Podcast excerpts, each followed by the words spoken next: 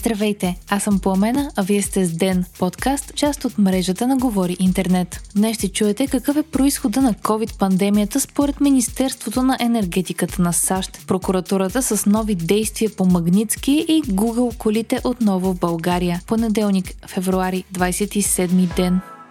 COVID-пандемията най-вероятно е причинена от изтичане от лаборатория, е изводът на Американското Министерство на енергетиката, пише The Wall Street Journal. До новото заключение Министерството е стигнало след като е анализирало засекретени данни от разузнаването, които са били предадени на Белия дом и на ключови членове на Конгреса. Допреди да получи тази информация, Министерството на енергетиката на САЩ не беше изразило сигурна позиция относно происхода на COVID-пандемията. Сега обаче то се присъединява присъединява към ФБР в разбирането си, че вирусът се е разпространил след злополука в китайска лаборатория. Четири други американски правителствени агенции са на мнение, че пандемията е с естествен происход, а две не са взели решение по въпроса. Заключението на Енергийното министерство на САЩ е важно, тъй като то разполага с солидна научна експертиза и под негов надзор са мрежи от национални лаборатории в САЩ, някои от които извършват сложни биологични проучвания, пише Wall Street Journal.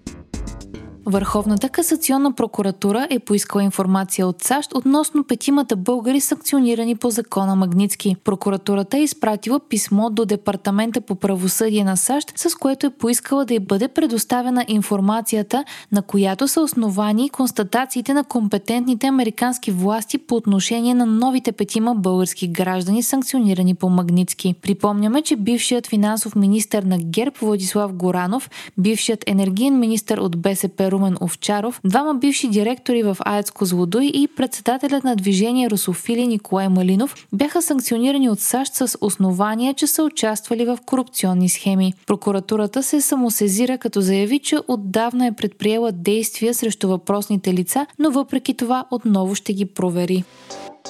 Президентът на Европейската комисия Урсула фон дер Лайен е в Лондон, където ще се срещне с крал Чарлз и с премиера на страната Риши Сунак, съобщава BBC. Очаква се фон дер Лайен и Сунак да финализират сделката между Европейският съюз и Великобритания след Брекзит. Новото споразумение ще трябва да разреши спорове относно търговията с Северна Ирландия автомобилите на Google отново ще тръгнат на обиколка из България тази пролет. Новото заснемане, което ще усъвремени изображенията в Google Maps, ще започне на 2 март и ще премине през над 50 населени места, включително София, Варна, Бургас, Плевен, Перник, Русе, Шумен, Стара Загора, Велико Търново, Пловдив и други. В приложението Google Maps вече са налични снимки от пешеходни маршрути, исторически и туристически обекти в България. Преди да публикуват снимките, от Google ги обработват, за да замъглят лицата на хората и регистрационните табели на автомобилите, така че да не могат да бъдат идентифицирани. Вие слушахте подкаста Ден, част от мрежата на Говори Интернет. Епизода подготвих аз, Пламена Крумова Петкова, а аудиомонтажа направи Антон Велев. Абонирайте се за Ден в Spotify, Apple iTunes или някое от другите подкаст приложения, които използвате.